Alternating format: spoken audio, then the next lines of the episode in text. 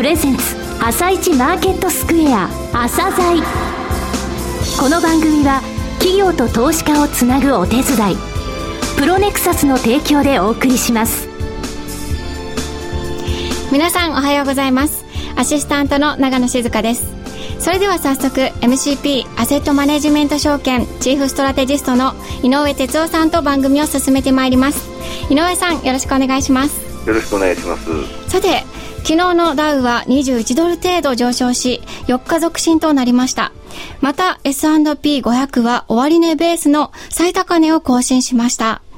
一方で先週末のニューヨーク外国為替市場ではドル円で円が強含んだことによって1ドル100円の壁が厚くなってきた印象を受けるのですが井上さんいかがですか？そうですね。あの今週ねアメリカの方では FOMC、はい、えー、またヨーロッパの方では ECB っていうのがありましてね、はい、えー、そこで、えー、ECB の方が利下げえまたアメリカの方 FOMC でどういう話が出てくるかということもあってちょっとポジションをリグったって言いますかね。手締まった動きがありましたね、はい、それで、え100円あの一気に取るかと思われたんですがなかなか取れなかったと、えただこの為替の動きなんですが特にドル円の動きですけども、え外国人のですね動向日本株を買うかあの売るっていうの動向にすごく影響を与えますのでね、はい、この部分後半でお話しできればと思いますはい後半詳しくよろしくお願いします、はい、続いて朝鮮今日の一社です。朝鮮今日の一社。2012年に上場を果たした、えー、いわゆる2012年組の魅力について、えー、この番組でたびたびご紹介してまいりましたけれども、えー、本日もその2012年組の企業さんにお越しいただきました、え証券コード3666ジャスダックスタンダード上場のテクノスジャパンさんです。お話しいただきますのは代表取締役社長でいらっしゃいます白谷直彦様です。本日はよろしくお願いします。こちらこそよろしくお願いいたします、えー、会社の設立は1994年の4月ですのでちょうど19年、えー、そして昨年12月の7日に、えー、ジャスダックに上場されました、えー、業種は情報通信この番組でも数社ご紹介させていただきました ERP、え日本語で申し上げますと統合機関業務システムの導入支援を、えメイン業務とされている企業さんです、え簡単にですね、えリスナーに御社の事業内容、えまた強みについてご説明いただけますでしょうか。はいわかりました。テクノスジャパンは企業の情報システムについて企画、立案、設計、開発、保守という一連のサービスをワンストップで提供しております。はい、その際に SAP、オラクル、インフォアの LN で、はい、ビエンジ様の MC フレームなどの世界的にも信頼の高い ERP パッケージを企業それぞれの特徴、ニーズに合わせて最適なものを導入するとともに、各企業様のノウハウを生かした業種業務のひな形であるテンプレートを提供することによって開発コストの低減、はい、導入までの期間短縮という効率性を図ってきました。でまた私ども ERP をクラウドとしてあの世界に展開し,、はい、していこうと思っております、はい、あの SAP オラクル今お名前が出ましたが、はい、そういう、えーまあ、ソフトですね。それをその会社ごとにこれが一番最適だというものを、えー、導入していくと、えー、しかもその際今までのノウハウを生かしてひな形ですね、がもうできていますと。いうのでその導入設計のところについても期間も短縮できるし、えーえー、その後コストも、えー、当然、えー、たあの圧縮できると、はい、で私どもこういうことをベスト・オブ・ブリリードっていうふうに呼んではい、はい、っていうのはお客様に一番いい最適なパッケージをそれぞれ選んで、はい、でフィットするところをお納めしていこうというところですね。はい。え具体的にですね御社の ERP パッケージを導入されている企業さんの名前をここで 教えていただくことってできますでしょうか、ね、はい、あの結構ございます、はい、はい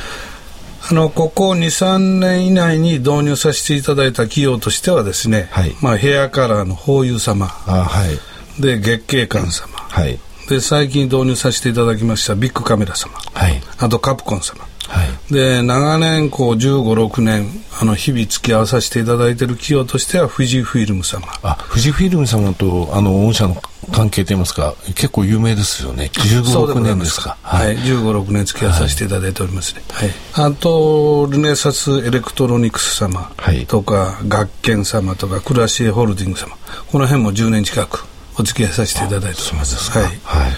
ERP の基幹ソフトを作ってる会社、先ほども言いました SAP とかですね、はい、そういった会社っていうのはそれを有効的にですね、企業に導入した会社をアワード、えつまり表彰しているわけなんですが、御社はそれをたくさん取られています。えー、そのためには従業員のレベルアップというものがですね、先ほど言われたベストオブブリードというものをきちんとできる従業員の方でなければ、はい、当然こういう賞に結びつかないと思うんですけれども、こういったところ含めてお話しいただけますでしょうか。はいあの私どもの人材育成っていうのは、まあ、普通の企業様もほとんど一緒だと思うんですけど、まあ、技術系に関しましては、まあ、技術系っていうのか技術的にはスキルアップ教育ということで、はい、あの SAP の技術とか一般的な IT の技術とかそういうものをやっておりますしまたキャリア系に関しまして教育体系をあの3年5年7年10年っていう体系だった教育をしてまいっております、はい、で SAP に関しましては特にあの自社の中に教育するあの部がございまして、はい、そこで徹底的にやっております。ですから現在私ども SAP のアワードを9回受賞しておりまして、はい、ここ6年連続して受賞しております、はい SAP ドイツの会社でしたそうですね。そうですね、はい、はい、あの世界的に、えー、有名な、えー、会社でございます。はい。あの現在 ERP 業界も海外進出が盛んになってきております。もちろん取り組みについてですねおお話しいただけますでしょうか？これ私ども会社を作る時からですね、はいまず英語なり中国語なり、まあ、ドイツ語でもいいんですけど、はい、そういう言語がネイティブに喋れる方を採用していこうと。そういう新設を採用しようと、はい、そこから IT 技術を教え込んでいこうということでもうほぼ18年そういう教育をやっています。でそういう人たちが今育ってまいりましたのでお客様が各グローバル展開される時の展開支援を私どもの方でやらさせていただいているというところでございます、ね。はい、それと、まあ、あの私ども今年からですねあのアメリカにその新しい技術なりを調査するシリコンバレーに会社を一つ作っていこうかなというふうには考えています、はい、またアジアの方はですね今中国インドとオフシア展開ということでいろいろな会社さんとお付き合いはさせていただいております、はい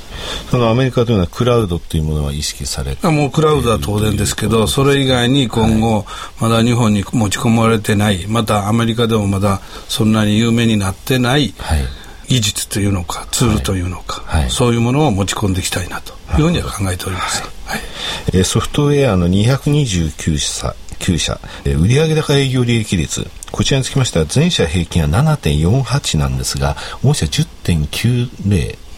高いですね、はい、経常利益率も業者、えー、業界が7.61%でありますが10.37、はい、10%台をキープしていると。で最終利益率につきましても業界が4.3%に対して6.6%ですね。これあの229社中ですね。いずれも4分の1ぐらいの順位の中に入ってるんですね、あのこの12月に上場したばかりというよりはですねちょっと大人の印象というふうなですね私は、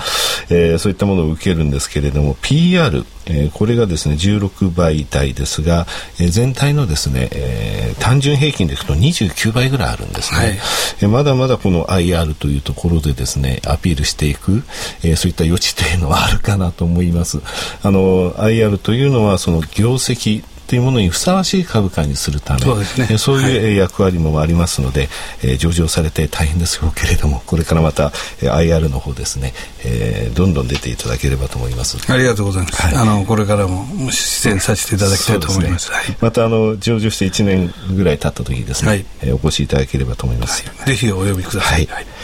えー、リスナーに向けてですね最後に一言お願いできますでしょうか、はい、現時点、まあ、利益、営業利益、経常利益、実点そこそこなんですけど、実質、まあ、あのいろんな面で今後今後海外にも投資してまいりまして、実点なんぼですから、そういうところを抜けば、本当は20%近くもいくんじゃないかと思っております。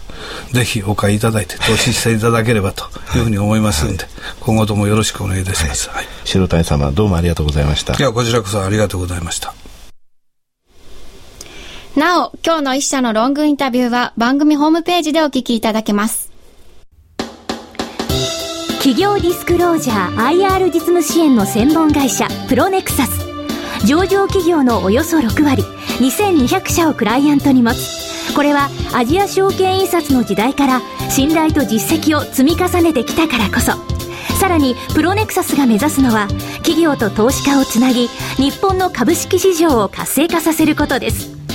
プロネクサス私たちは個人投資家の皆さんを応援します井上哲夫今日のストラテジーそれでは井上さん、後半もよろしくお願いします。よろしくお願いします。はい。為替と外国人動向についてお話を伺ってまいりましょう。はい。えっ、ー、とですね、えー、今まで、えー、まあ、日本株が上がるときというのは外国人が買ったとい。うふうに影響大きいということで有名なんですけどね、えー、今までで一番その買いが集まった時期っていうのが2005年の6月から2007年の2月第3週なんですが、この間がですね、えー、継続的に買われたんですよ。はい、今の相場、2005年、6年の相場だって言われますがね、えー、この時89週間で、はい、えー、外国人、現物と先物合わせて18兆円買ってくれたんですよ、日本株。はいでこの時の日経平均の上昇率が61%なんですね。はい。で、為替はこの間どれぐらい円安になったかというと、12.5%円安になったんですよ。へで61%も日経平均上昇したって言いましたが、はい、今回はですね、えー、10月の第3週、えー、アベノミクスの前なんですけれどもね、そこから外国人買い始めてます。はい、で主体別動向の数字ってまだ、えー、先々週の金曜日4月19日の数字までしか出てないんですが、はい、えー、外国人ですね9兆6000億ぐらい買ってるんですよ。はい、ですので、前回の、えー、89週間の大体半分ぐらいは買ったという印象なんですが、えー、日経平均ですね、4月の19日までで56%も上昇してるんですよ。先ほど61%が89週間で前回は上がったと。はい、今回27週間で56%も上昇してるんです、ね、上がってますね。はい。ずいぶん急ピッチな印象を受けるんですけどね。はい、えー、この間の、えー、ドル円？26%円安になってるんですね。えー先ほどあの89週間で12.4%円安になったというふうに言いましたけれども、はい、そうやって見ますと今回の急ピッチな上昇これはやはりあの円安というものに、えー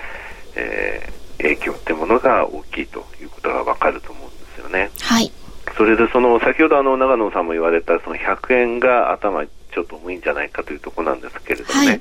あの為替の見方いろいろあります、えー、その中でですね購買力陛下というのがあるんですね、はい、この購買力陛下で見ますとね、えー、年末73円。で購買力陛下の1.3倍が、えー、95円、はい、大体購買力陛下とその1.3倍の間なんですね、はい、で今購買力陛下は77円から80円で考えますとね1ドル100円から104円なんですよはい、ですのでそこに行って100円というものを下値として固める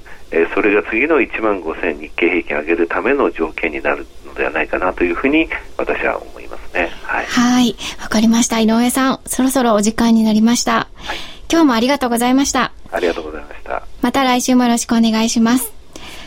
この後は東京市場の寄り付きです。朝鮮。この番組は企業と投資家をつなぐお手伝い